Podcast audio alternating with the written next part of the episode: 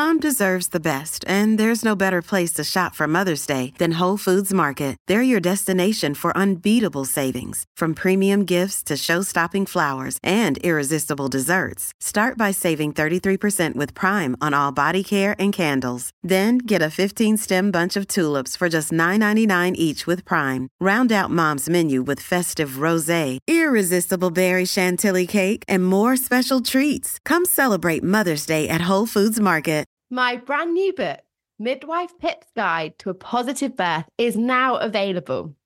So much more than a book, this is a guide that allows me to hold your hand through your birth preparation journey. With over a decade of experience and knowledge packed in to ensure you really are empowered in the way you deserve to achieve a positive birth, regardless of the twists and turns that crop up. Make sure that you get your hands on Midwife Pip's Guide to a Positive Birth book now and are empowered to have the birth experience that you deserve.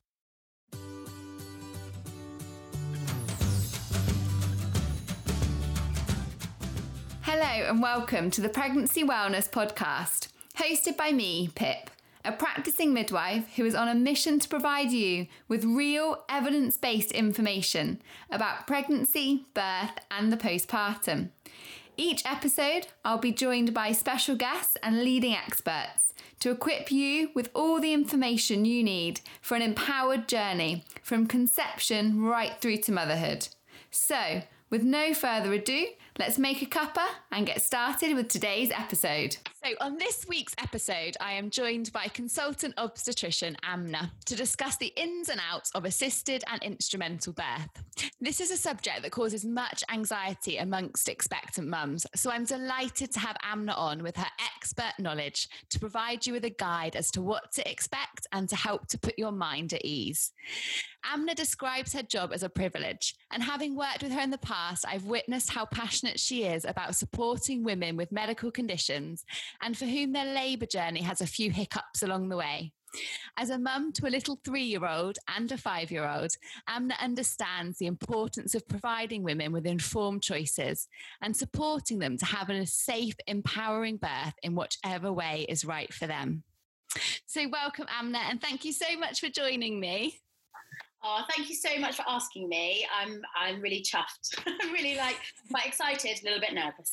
Ah, uh, no, not at all, not at all. It's amazing to have a consultant obstetrician on who has, I guess, kind of quite a, a midwifey view to obstetrics, and I that's one of the things I absolutely love about when I've worked with you and speaking to you as well, um, because I think assisted birth or instrumental birth is something that sometimes kind of brings so much fear to expectant mums and, and pregnant women. So, can you just kind of demystify it for us a little bit and explain what it actually means when we talk about assisted birth? Yeah, so um, assisted birth is um, is when you need a little bit of help to get baby out. So it's usually done by obstetric doctors, not midwives. Um, and the what it involves is either using a forceps or a von ventouse cup to help deliver baby. And usually it's because um, either baby is distressed or more commonly it's because when your baby is born and when as the head comes down through the vagina through the through the cervix through the pelvis it kind of needs to come around a u-bend and sometimes it's just backwards and forwards backwards and forwards and we just need to give you a little bit of help of holding the baby there so that baby can progress through through and out through the perineum and through the vagina. So, it, as I said, it's actually quite a common thing. So, about 10 to 15% of women will have an instrumental delivery.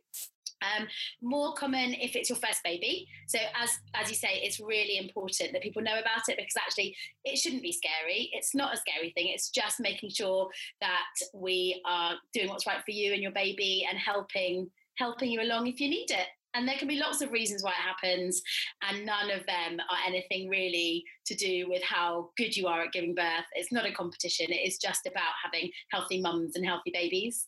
And that involves being healthy mentally as well. So being prepared being able to talk about it being able to raise your concerns really while you are pregnant. So you need to know about it if you want to raise any concerns. And also then being able to talk to people about it and talk to obstetric doctors or midwives and just making sure that we're doing all the right things um, right right things for you really. Yeah, that's amazing because I've never yet met a woman who's written on their, their birth plan or their birth preference list that they'd really, really like a forceps birth or they really yeah. like a ventouse birth. yeah. And it's and we understand that it's not kind of, I suppose, the ideal mode of birth, but that actually yeah. it's really, really got its place, hasn't it? In in yeah, I mean, it is, you know, it is safe. It is safe is a safe birth. There some there are some women who the only way they can achieve a vaginal birth is by having a forceps or a ventouse delivery. So, for example, some women who have heart problems, a lot of them won't push, but they'll still achieve a vaginal delivery, which we know is you know the recovery is better than a cesarean. It, it's um, usually much more straightforward than a cesarean birth, uh, and equally, as I said, it's it's it is really safe if it's done by the right people, and it should be. We are really lucky to work in a country where we're all trained to do it, and those training needs are such a high standard. You know, you have to jump through so many hoops. I spent ten years training as a junior doctor before I became a consultant, and you know. You start from day one and you watch what normal birth is, and actually, what a forceps or a ventouse is mimicking that. So it's you know, even that RCOG says that it's really important for people learning to watch a, a straightforward spontaneous vaginal delivery, just to watch what, you know, the mechanism by which the head delivers, to watch midwives do vaginal births because they're trained to do that better than we are, and to mimic that when we do when we do an instrumental birth. So mimic the angle at which the baby's head comes out, the timing, you know, it's a, it should be a calm event. It shouldn't be anything too forced. And in the event that you need it because your baby is distressed, you know, we can still make that experience as any other experience with you having all the information and women and their birth partners being able to ask questions if they can. And even if they can't at the time, they should be able to do that afterwards. But um, usually there is a bit of time just to say, actually, this is what we're going to do. And also to coach the women through it. People are awake, they're able to talk to you. You, you know, we just talk to them and we say, this is, we can explain exactly what we're doing. And I think what I would say to women is if you're really unsure about what's going on, most doctors should say, "Do you want me to tell you what we're doing?" And most doctors should tell you when to push or when not to push. And you, you know, your whole team, your birth partner, your the midwife that's looking after you through that labour, the doctor, and usually there's an extra person in the room. And you know, you're all one team, and our aim is just to keep you safe and keep your baby safe. So actually, it shouldn't be a daunting thing. It should be um, safe and it should be definitely something that you can prepare for should you need it. And as I said, it's so common that it's just good to know about it just in case. Exactly. Much better that you're informed and then you don't need that information. Then all of a sudden you're thrown around all these terms that you don't quite understand in your birth journey. And yeah. so, Amna, we talked about um, the, the ventouse and the forceps options. And why would there, can you just describe kind of what the two are, I suppose, and kind of why you might opt for one over the other? Yeah, so it's really important that you use the single best instrument. So use either a forceps or a ventouse. Very rarely we might use a ventouse then a forceps. Occasionally that can happen, but we do know that using more than one instrument can make um, the risk to baby a little bit higher because they have slightly different risk profiles for babies and for mums. So the ventouse is a cup that sits on the baby's head. And the, the really amazing thing about the cup is that actually what we need to do is kind of bend uh, bend baby's neck or flex baby's head to help deliver baby, and your perineum and your pushing will do all the rest of the work. And that's where that cup comes from.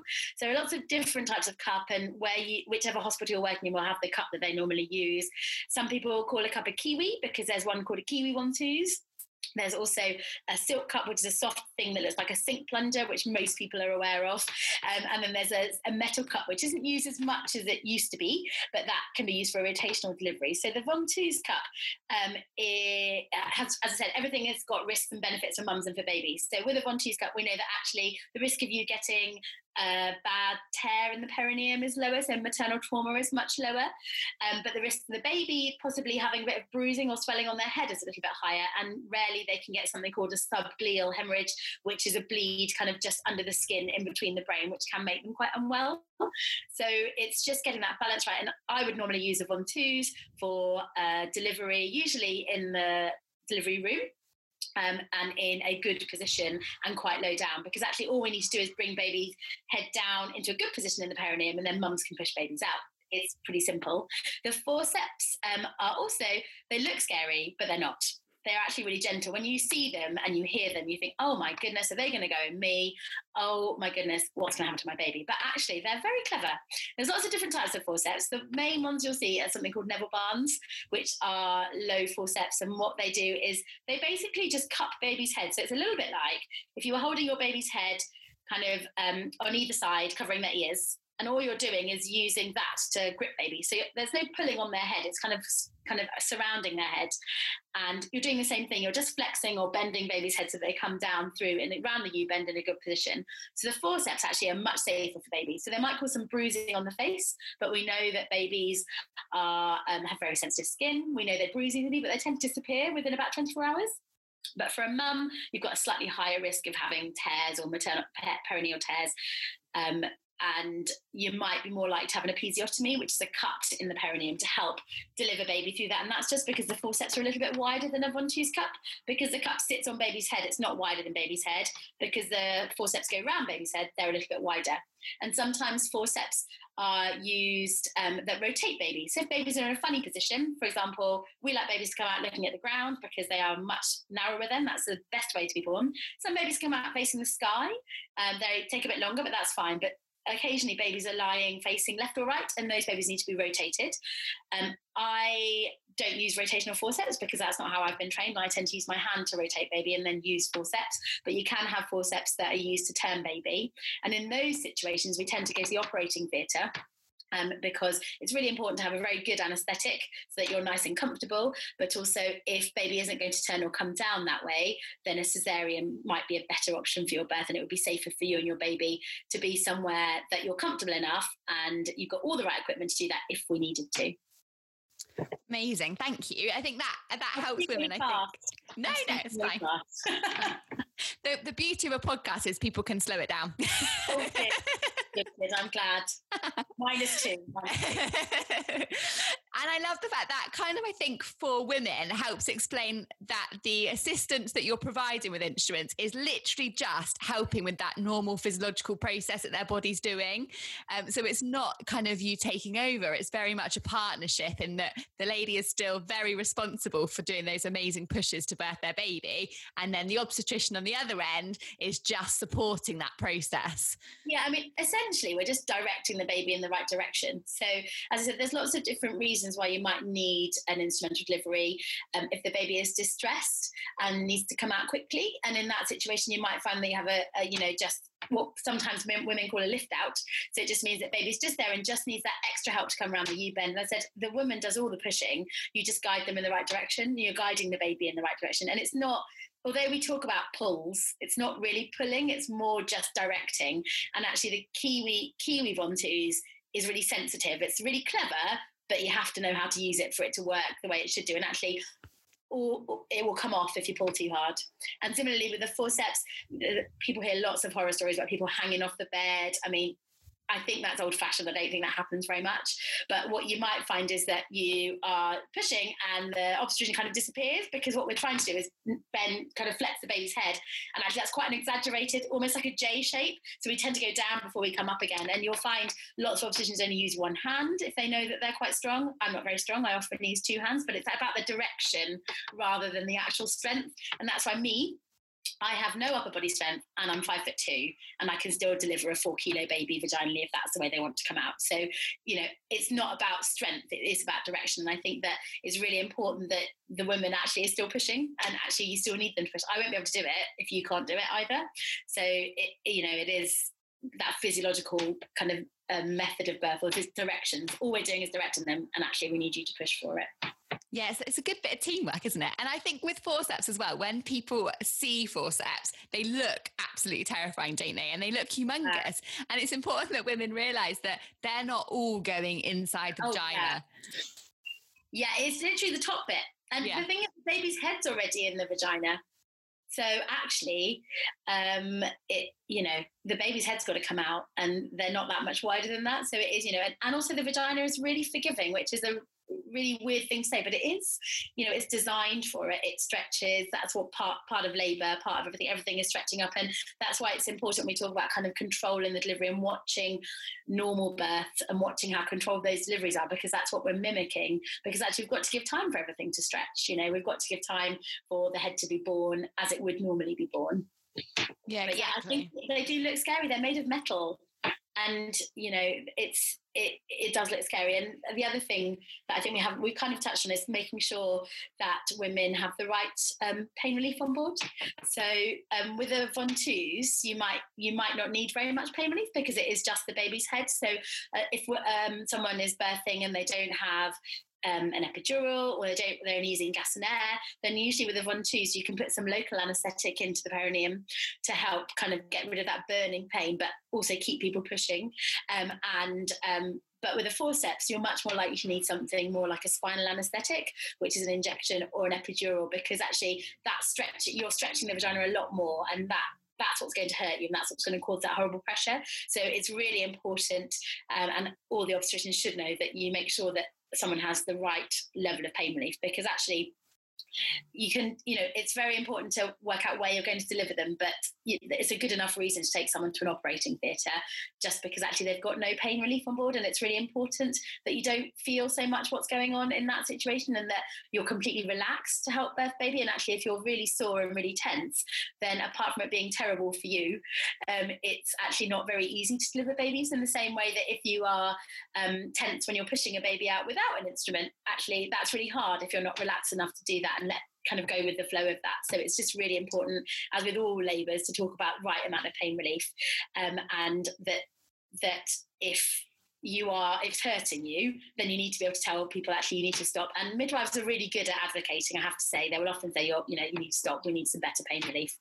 And actually it's really important that women are empowered enough to say actually this is really hurting me yeah, definitely. Using our voices is so, so important. Mm. And so when we talk about, um, so the ventouse, we sort of just said there that that quite often happens just in the room. So wherever the lady was yeah. labouring anyway. But with yeah. forceps, I think one of the terms that, that we hear a lot is something called a trial of forceps. Yeah. What does that kind of mean or, or what would that look like for a woman? So so when you say trial of forceps, it's usually um, because the baby is in a funny position. So as I said, we like babies to come out tucked up, facing downwards. Um, if your baby is facing to the side or back to back, then um, we might need to rotate baby or turn baby into a better position, either with the forceps or our hand.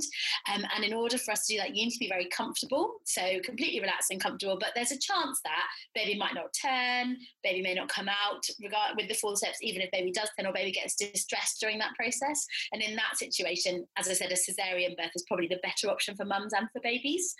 Um, we also sometimes, um, it's, so it's called a trial because it's a trial of a vaginal delivery. So either the baby will come out um, from down below or the baby will come out from uh, by a cesarean section, but we're in the safest place and we do that all in one go. We don't move people in between.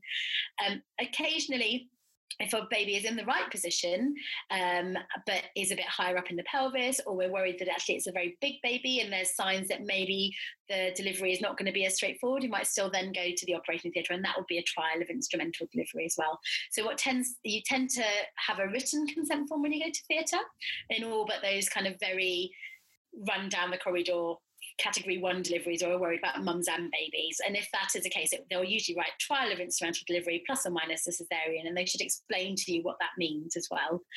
Um, and as I said, with the forceps, you might then have a, a tear or an episiotomy, which would be stitched up straight afterwards, and you should have the right pain relief for that too.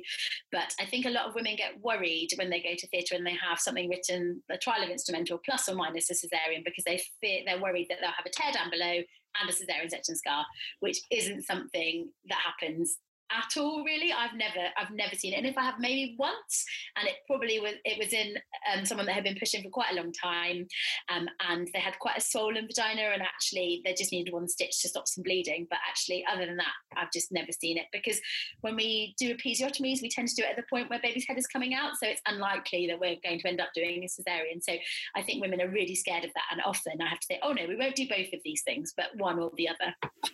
Yeah, that's a really good point, isn't it? Because with a with a forceps, it is almost standard that we do that episiotomy to reduce the risk of of kind of extensive trauma or th- third and fourth degree tears, that the terms that women might hear. Um, so it's a really good point that actually, yeah, like you say, the the episiotomy is done kind of at the point of no return. Really, your baby's coming yeah. vaginally, and we and we know your baby's coming vaginally, and and you're not going to have stitches down below and then a cesarean section wound as well, because that that would be rather horrific, wouldn't it? Yeah, I, I mean, I, I definitely have heard of it being done, but I've never seen it myself. And I just think it's just not, I, I just don't think it happens often. I think, you know, nothing is ever unheard of in obstetrics, as you know, but um, I've never seen it. And I think that's pretty reassuring in 10 years. But yeah, yeah. we'll take those odds.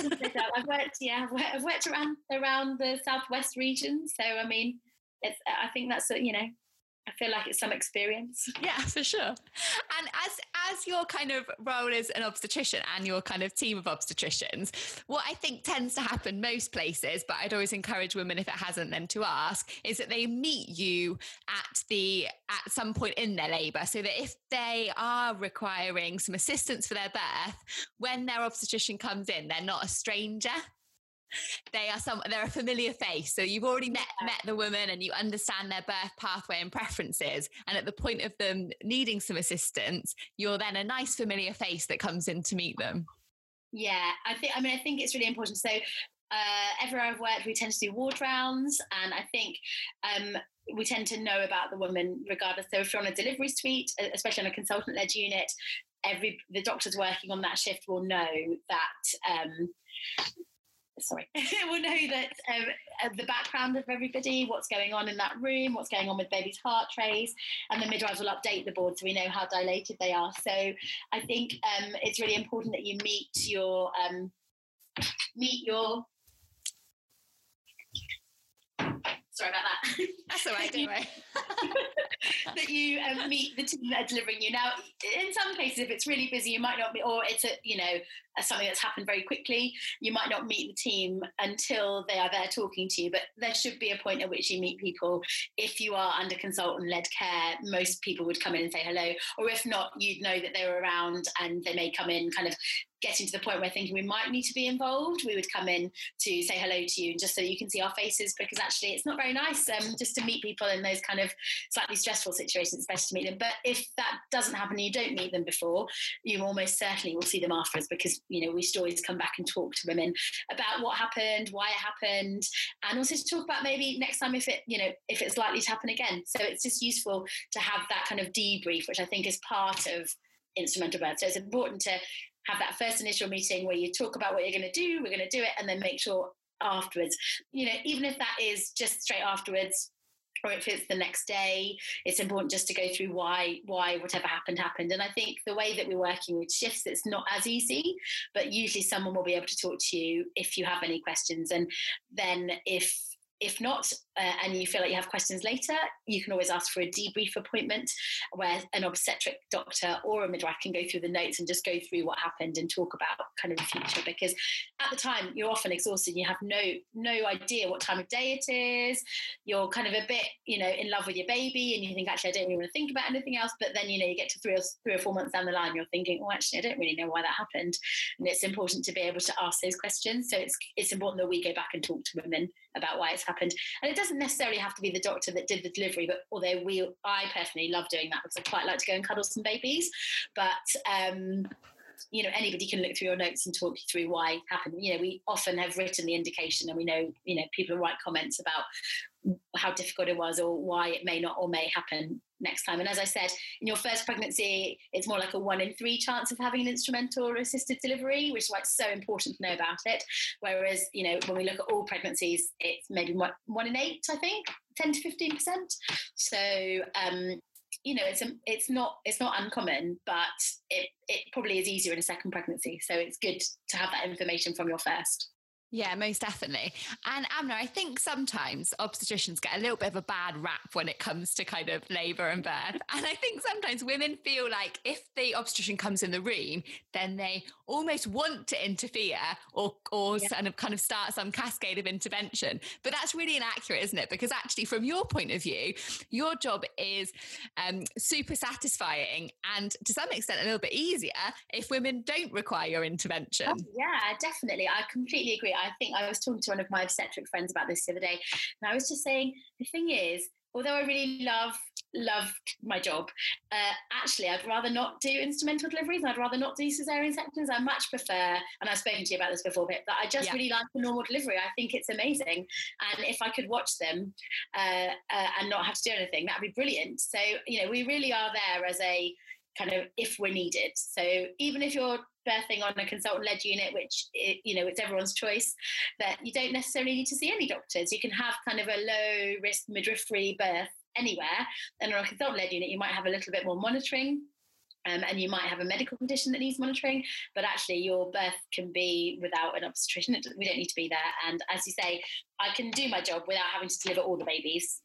I do like delivering babies, so one or two isn't bad, but I never really want to intervene because actually it's much better if I don't. Sometimes it's much better, much nicer for women that they don't have 50 people in the room, that they don't need, um, they don't, you know, they don't need any other intervention. Their body is doing what it should normally do, uh, and that their baby is happy to do that too. Sometimes the body, you know, the baby just decides to be stuck in a different position, and that's not anything to do with the woman. It's just that for that labour, the baby is in that position, and we're really lucky that we can intervene and deliver deliver women.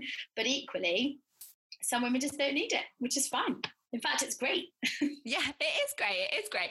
But for women that are on it, are deciding to give give birth on an obstetric unit or actually just in hospital in any way, please, please don't be scared by an obstetrician coming to see you because as Amna is beautifully explaining, they are wonderful, wonderful people, um, and they are there to support your birth and make sure you're safe and not to, not to, I guess, cause like a battle because I think sometimes women feel like they're they're going to have a battle with their obstetrician to to not do certain things like when we see things on birth plans like I don't want forceps or I don't want an episiotomy. And are very much there to support your preferences and give you the informed choices and support whatever choice you make. And you're never going to be faced with a battle just because you've got an obstetrician present. They're really there to keep you safe. Yeah, and I think that the most important thing about those discussions and those birth plans is if you if you if you are somebody that says, I absolutely will not have a forceps for whatever reason, you know, it might be that you've heard terrible things.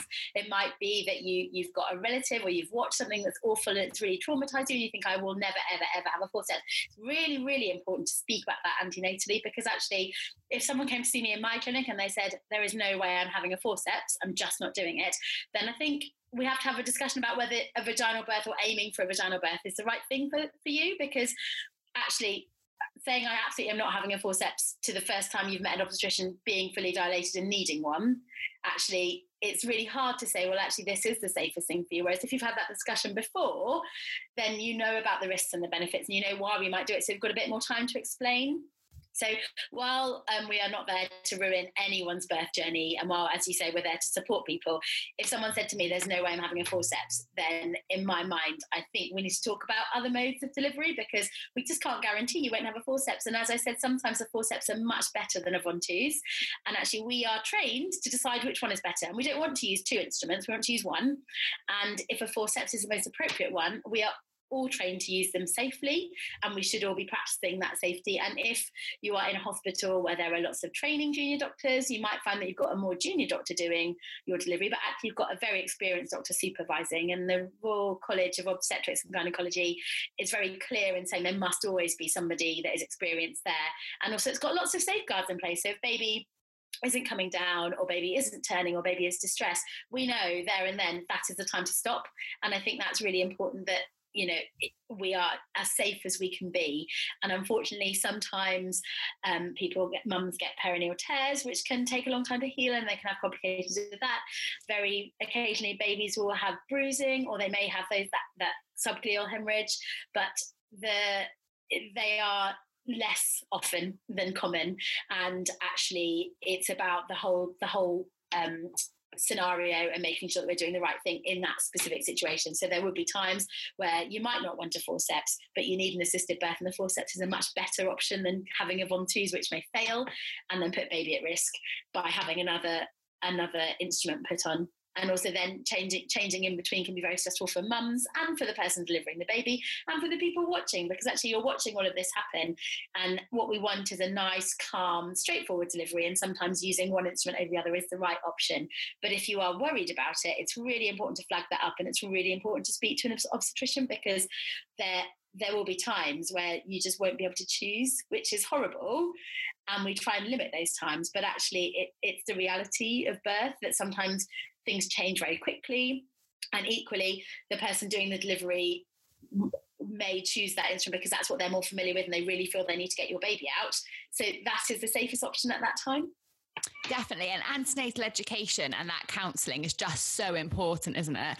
And I think one of the other things that we sometimes end up with if we don't have that proper antenatal information, or I guess turn a little bit of a blind eye to things like assisted birth, is a kind of connotation where women feel like they failed at birth in some way if they have an, an assisted delivery, which as a midwife makes me so, so sad because I cannot understand how you could possibly fail at bringing your baby into the world, regardless of how that happens or the twists and turns your labour might have.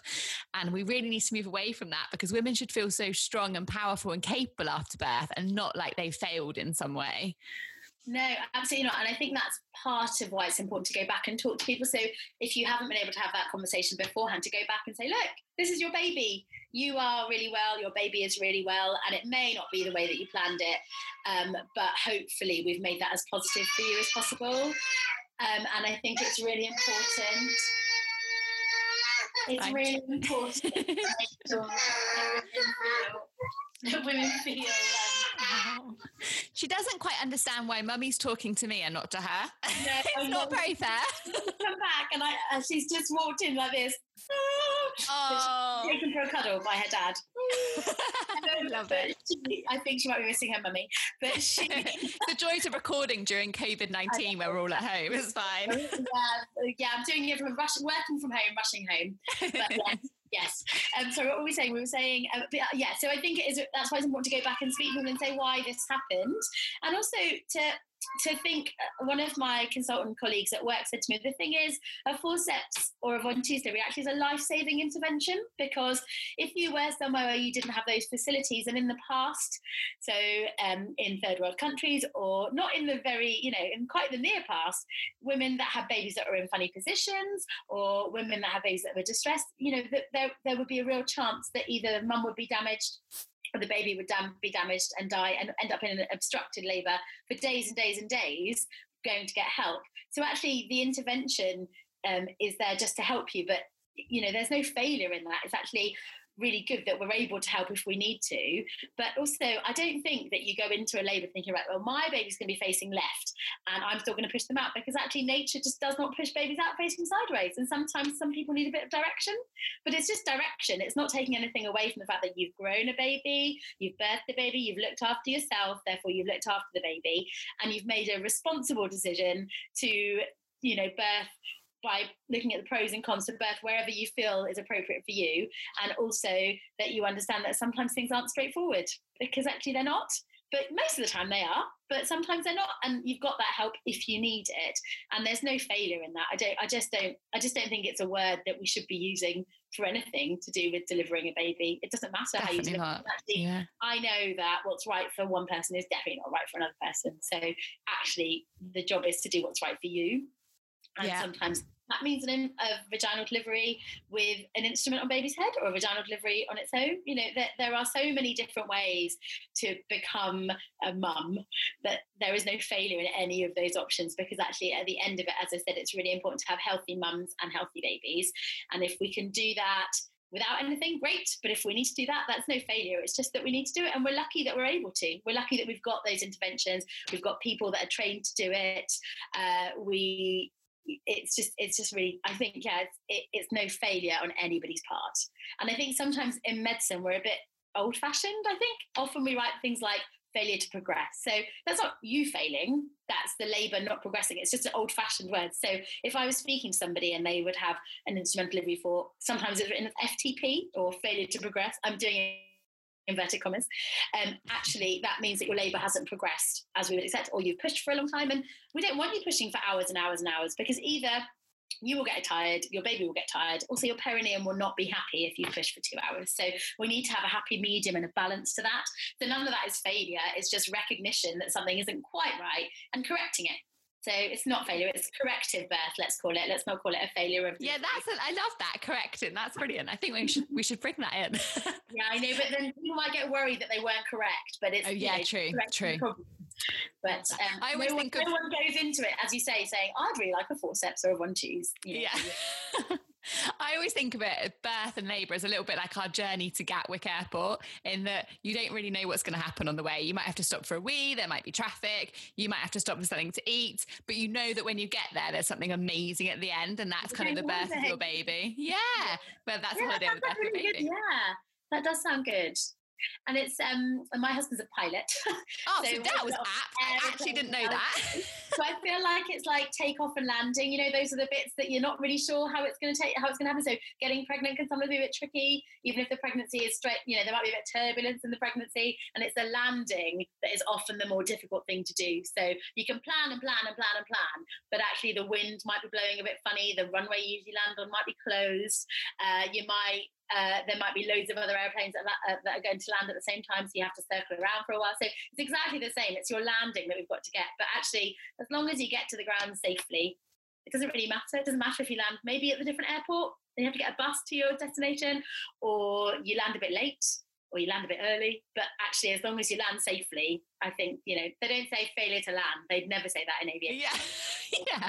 Actually, they never say failed. They just say, oh, um, you know we've had to make some we've had to take some measures to make sure that you are safe. It's exactly the same. We take some measures to make sure you're safe. Yeah i love that. You can tell that we've both worked through lockdown amna and need a holiday can't you? With all our airport chat yeah, you're to go to gatwick not to gatwick though. I don't like gatwick. But yeah if anyone would like to fly with jet2 that's who my husband works with. So. not so well. I love it. And so just moving away from the airport and back to um, assisted birth, just just for a moment, I just wonder for for a lady in labour, Amna, who is um, kind of going down the assisted birth route, I just wonder what that looks like for her in terms of kind of vaginal examinations and position and bladder care and those kind of things that sometimes we maybe overlook slightly.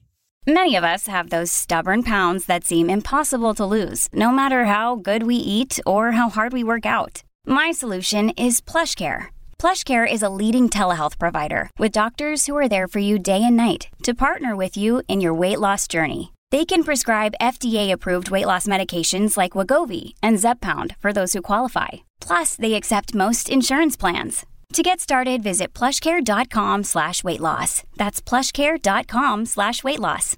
Yeah, so what will happen is if um, there is a concern about baby, their heart rate. So usually, if you're in labour, you have a con- you can either have two different types of monitoring. So you have intermittent auscultation, where the midwife will listen in um, after every contraction, and then every five to ten minutes, depending on which which um, stage of labour you're in. Or you have continuous monitoring. So most women that have an instrumental birth will be on continuous monitoring, either because they've been pushing for a long time and they've either had to be transferred from a midwifery-led unit, or they've got an epidural. Sometimes that increases your chance of having continuous monitoring. Um, or if you've had intermittent auscultation and there's been a concern about baby's heart rate, they then put on a, um, a a continuous monitor. So if there's a concern with the monitoring or you've been pushing for a long time, then they will usually get a doctor to come and see you. Or you might find that after an hour of pushing, actually, the guidance is that the midwife looking after you might want to examine you again just to see which way baby's facing, to see how well how well baby is coming down, or and they might do some directed pushing with you. Then the the obstetrician would come in, and what they tend to do is examine you. And I usually get people to do some pushes just to see how well baby is moving, and I like to see how well baby reacts on the card on the um, heart rate monitor as well. Uh, but once we've made the decision to do an instrumental delivery and we've talked about where we're going to do that and we get to the point of doing it, it's really important to empty your bladder. And the reason for that is that we want to give baby as much room as possible to come down. And you might think your bladder doesn't play that much of a part, but actually it plays a massive part because it's a bit like having a pillow under your head if it's full. And if you think that the bladder can t- contain half a litre, sometimes women in labour and have way more than that in their bladder and it can stretch and that will stop the baby's head from coming down. So actually it's important to have the bladder completely empty. And we talked about making sure that you've got really good pain relief on board. Um, and then what the doctor will need to do is examine you. And the examination might be a bit longer than previously because actually they've got to work out which way your baby is facing. They also look at signs that maybe babies got themselves into a funny position or is a bit stuck. So sometimes your baby can have swelling on their head because they've been coming down in a funny position and pushing against something that isn't going to come out. Um, or um, babies' skulls, um, the bones in their skull are kind of quite soft and malleable. And sometimes if you've been pushing for a long time or babies in a funny position, they can start to overlap. That's something called moulding. The swelling on baby's head something called caput, if you hear people talking about that. So it's important to make an assessment of the pelvis and work out what position your baby is in, the caput and the moulding, but also the baby station so where they are in relation to the ischial spines because that will determine whether an instrumental birth is safe. So they need to be a bit lower than something called your spines. And they sometimes talk about a number. So they say 0 plus 1 plus 2, depending on how low baby is. And um, the other things that are important for them to do is also maybe have a feel of your tummy. So don't be alarmed to have a feel of your tummy first. I always do that. And I think it, we know it's really important to make sure that your baby's head is well down because we can be deceived vaginally. So it's important to feel your tummy and check where baby is there. They should be 0 fifth palpable, really 1 fifth can be acceptable um, so once we've worked out which way baby is, we've emptied your bladder, we've got you to push, and baby still isn't coming. That's when we would then go for the instrumental option. Um, and as I said, you can have local anaesthetic, so that might then be put in at the time of the instrumental, and that might be just something in your perineum, or occasionally we do something called a pudendal block, which blocks the nerves in the vagina and you can do a forceps delivery quite comfortably with a pudendal block. Um, and otherwise, we talk about maybe going to theatre doing a spinal, or if you've got an epidural, sometimes um, some hospitals have got something called an instrumental top up, so they give make you a bit more numb, and um, uh, you might find that that pressure that you had might not be there so much to push. It's really important to remember how to push. And then usually we'll be talking you through what we're doing um, and we get you to push. And it's really important that baby comes down with each push. So we might see more of baby's head with the first pull. We call it a pull, but we're not really pulling. Remember, it's just direction. Um, and then at some point we tell you to stop pushing. That's usually when baby is crowning. We just let the um, let the contractions do the work. Um, and then once baby's head is out, we then prepare for the rest of the baby, which is always a bit quicker than the head. Um, and then it, we'll just guide you as to when to push and when to stop, essentially. So with the episiotomy, it's usually cut when the perineum is nice and stretched and um, the baby's head is coming through. As we said, usually you have one or the other if you're going to have a trial. Um, and um, once the baby's head is out, we wait for the contraction for the baby's body. So, you know, it should be slow and timed. And Pip and I were talking before about how actually once we can see baby's head is coming, it's a time for everyone to go, right, this baby is going to come out vaginally. And we should have that kind of calm moment just before baby is born and if you were having a ventouse and you just got a bit of local local anaesthetic in, you might still feel the same pressure and the same burning and stinging as baby's head is born. But that's just helping you to work out where to push and helping you to stop pushing and pant when you need to, and you can use some gas in there at that point if you need it. But once baby is out, then um, we would we should already be doing delay cord clamping for about a minute. Um, and usually we will have a baby doctor or a neonatologist in the room and the resuscitator to, for the baby to go on to. So most babies will be, um, have delay cord clamping and then be I would usually bring babies up onto their mums if that's what they want. And if baby is well, then dads can cut the cord. If not, we might cut and clamp the cord and then go to the baby doctor. And usually they're just a bit shocked and they think, oh, I've got to breathe. I've got to do all these things that I didn't have to. And usually that's because they've been very comfortable inside. Um, but occasionally, they, they might need a bit of extra help breathing if we've been concerned about baby's heart rate, or they might just be shocked by the whole experience of being born and they might need a bit of stimulation. But most babies will come out, get a bit cold, and cry and um, then they can be kind of skin to skin with mum straight away, which is really lovely. And that first bit where we're waiting for the cry is always a bit tense sometimes, but it's not unusual babies not to cry straight away. It's just that they've suddenly been born from somewhere nice and warm to somewhere cold and been like, oh, hang on, there's something not quite right here. Mm-hmm. Um, and once once um, the cord has been cut and clamped, you know, mums are usually quite distracted by babies and dads and birthing partners, mums and mums as well. Sometimes. And midwives. And midwives yeah. we, we tend to do, um, when we do an instrumental delivery, we like to check baby's oxygen levels and we do that from the umbilical cord after the baby is born. So their cord gases just to see baby's oxygen levels at birth, and then we would deliver the placenta. And we'd usually recommend having the injection to deliver the placenta because if there's been a, you know, a very either a very rapid delivery or a very slow delivery, that can increase your risk of bleeding. Um, and um, from a baby point of view, we'd usually recommend they have vitamin K just because of that risk of extra bleeding having had an instrument on their head.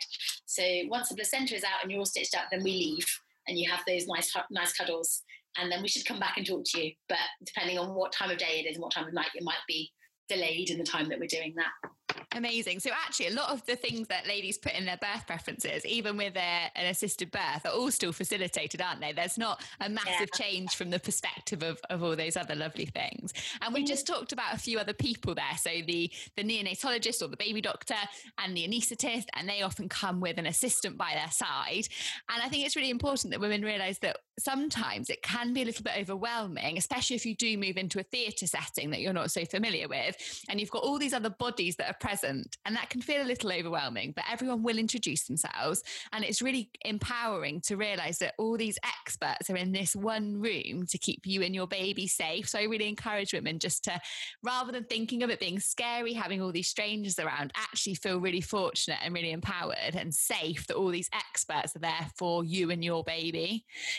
Yeah, I think so. And I think, you know, if we're moving to theatre, you often go through a nice, cozy, like dimly lit birthing room into this brightly lit clinical theatre, which is a massive change. And and what you tend to find is because you're lying down or you're on a bed and you've been wheeled in, people kind of drift over you and they say hello and they tell you their name and you think, oh, I'm never going to remember this, or you don't care. But actually, you don't need to remember it. I think people are just trying to show your friend their friendly faces, and you know it usually at that time you've got your the midwife that's been taking care with you and she can explain what's going on to you and your partner actually it's quite scary for partners having um, partners wheeled into theatre without them and then having someone kind of bring you through. So it's just important that we keep that communication going. And even in the biggest emergencies there should always be someone communicating and always be someone reassuring you that um, what we are doing is for your safety or the baby's safety or what we are doing is for x y and z yeah, absolutely. And sometimes that is while you're being wheeled down a corridor or you're having some socks put on your feet. But there's always that opportunity I mean, for that I communication. put socks on feet while talking to women or put drips in their hands or letting them know what's happening. You know, it, it, it sometimes goes from 0 to 100 miles an hour, but you'll soon find it slows back down to that nice, comfortable 30 eventually. Yeah it's just kind of getting to theatre or that truck moving, which is hard. And also, you just feel completely out of control because you've been somewhere where you know everybody, you know the faces. You've been, you may have been in that room for hours and hours and hours, and suddenly to be out and not, you know, out and being wheeled somewhere where you can't walk yourself and you can't touch things yourself. You know, it's quite, it's quite an experience. Um, and I can say that because that's happened to me, and I know what that feels like.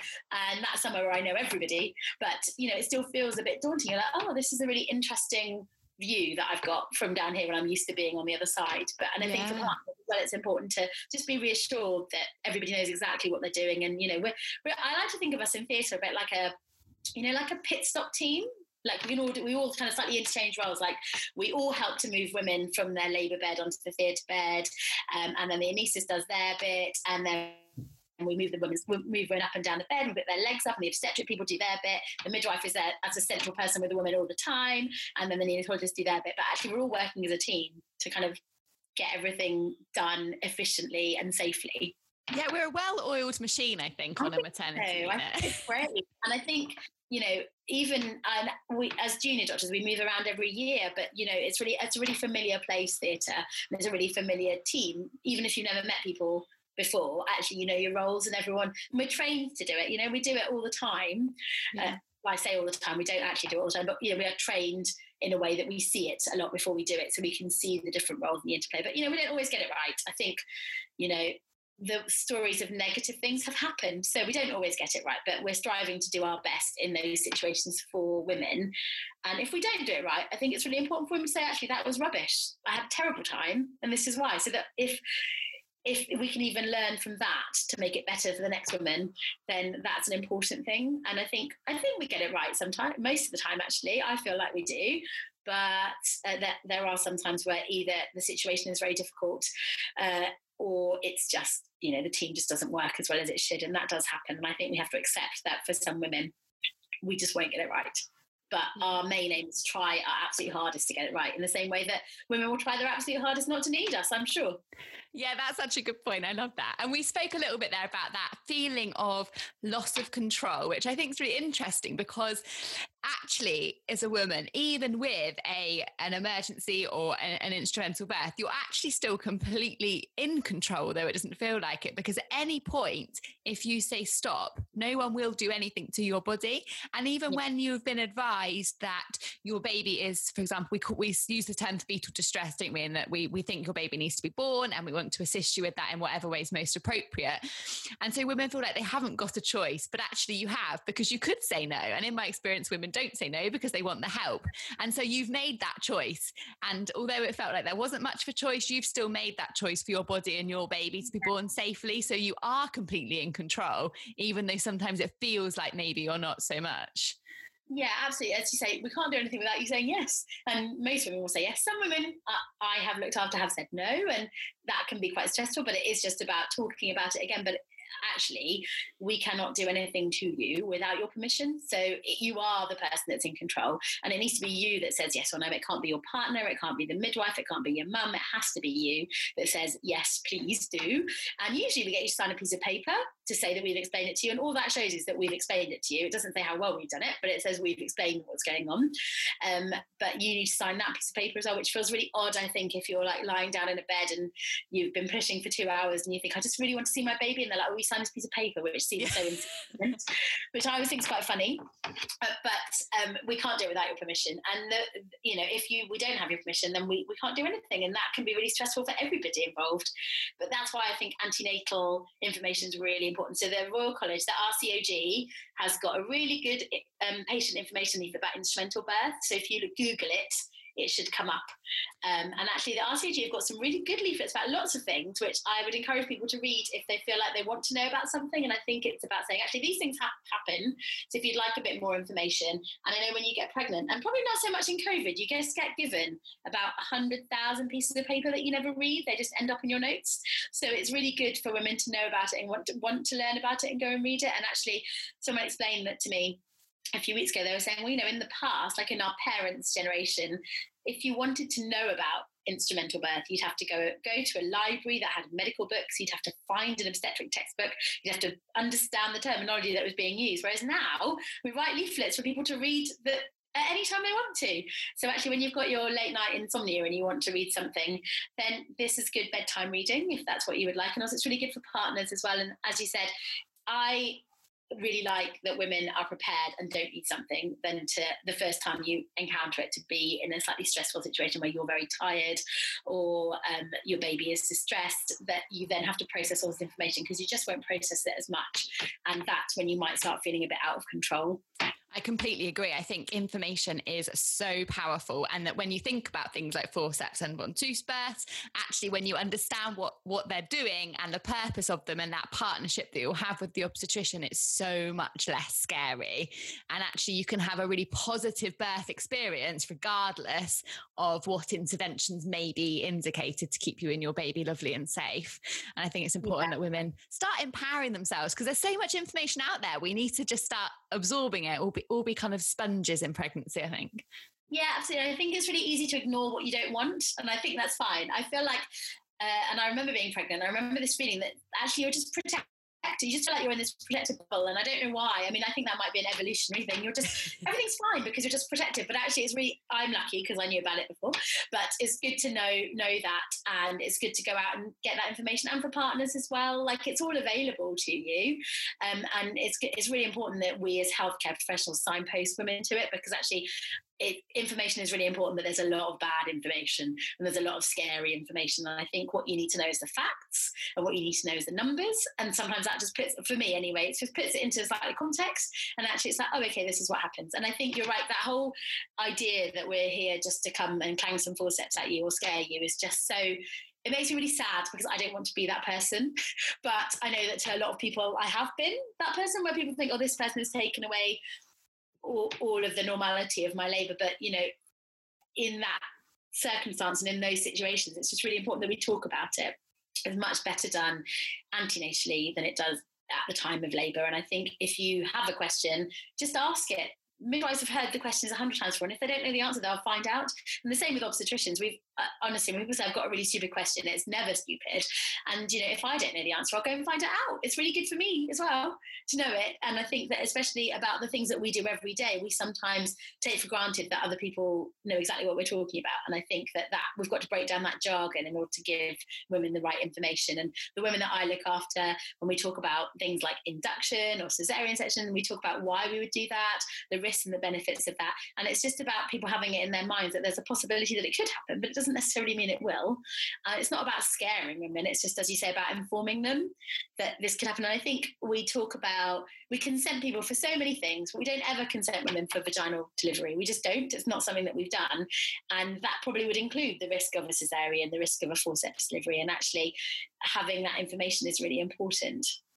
It really is, isn't it? And I'm really pleased that I've been able to speak to you, Amna, because I hope that women listening will feel like actually, if they are offered Avon ventouse or a forceps birth for uh, or for any kind of reason that actually they will feel like their obstetrician is your voice in that they are supportive and compassionate and giving them informed choices and there's no kind of um, kind of kind of um, they are still making that choice i suppose we're not taking that away from women and i really hope that that will will help women to feel kind of empowered regardless of how they they give birth eventually and what's right for them yeah. and everyone that comes on my podcast amna i always ask for some top tips so i wonder whether you could give us you're going to have to try and narrow it down to three which i know for amna is going to be a struggle Too hard. Too hard. Could you share with us your three top tips for women to help them feel kind of calm and empowered during an assisted birth and taking away that kind of fear factor, really? So I think um, number one is that everyone is there, as you say, to support you. Um, and what we are doing is to help you and to help baby. Um, the second is that when you get to the point of an instrumental delivery, it's really important to have the right pain relief. So if you really are sore or you really you really can feel things that you don't want to feel or um, you feel that people are moving too fast and actually you can't get your head around it, just to speak up or to get your partner to say, hang on, just stop, because people will stop. Uh, and your midwife should be there as your advocate as well to be able to do that as well. What's the third one? Oh yeah, don't you think like it's a failure? That's just not. It just shouldn't be. It, you know, you're there, you're doing it, you're labouring. You've got to fully dilated. That's an achievement in itself. Some women don't get to that point, and that's not wrong either. It's just when we talk about labour, I feel like in thousands of years of medical research, we still don't know why some women do labour early, why some women don't labour, why it's hard to induce women because we use a one fits all attitude, and obviously that's not right. So it's really important to know that you've done everything that you can and sometimes a situation arises. It's a bit like having a car isn't it? Like you could buy the most expensive car and think it's going to be absolutely fine but it's not your fault it's broken down it's just done it because for whatever reason some it rained and some water got in the wrong place or your tire pressure was higher than you thought it was and that you know you just don't control all of these things. So you just need to go be flexible to the fact that sometimes these things happen. And the most important thing is to know that it could happen. And then when it doesn't happen, go, well, at least I knew. Or if it does happen, say, well, I know all about this. So actually, please help me in the way that you think is safe. I'll make sure that I've got the right pain relief and I'll make sure that I speak up if I don't understand or I'm unhappy with what's happening. But I think it's a team. And I think you've got to remember that we're all on the same team, your team. We are. I love that. We are all on the team of that that woman meeting her baby because we love that moment, don't that's we? It's just magic. I'm not sure I answered the question. I'm sorry. No, no, that's fine. That was that was a good three. I loved it. It was a passionate three. We can't complain about that. Amna, thank you so much for chatting to us today about thank assisted you. and instrumental birth. And I really hope we've helped put lots of pregnant mums or dads to be's minds at ease that they will be in wonderfully safe hands should they need some assistance from an obstetrician. Oh, thank you very much for having me. Um, it's been actually an honour. Ah. um, thanks very much. It's been lovely. Thank you so much for listening to this week's episode. I really hope that you enjoyed it. If you found it helpful, then please hit subscribe and leave a review. It really does make a huge difference to the number of women we can reach out to and empower. For daily free information, inspiration, or details on our bespoke antenatal education, head over to my Instagram page at midwife underscore pip. Thank you and see you next time.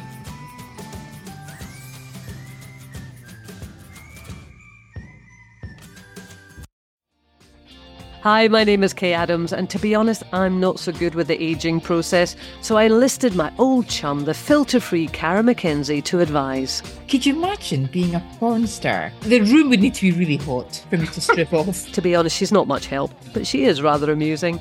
And along with some great guests, Jo Brand, Andi Oliver, Anton Du Beke, Ruth Langsford, and Craig Revel Horwood, darling, we are learning how to be 60. Listen wherever you get your podcasts.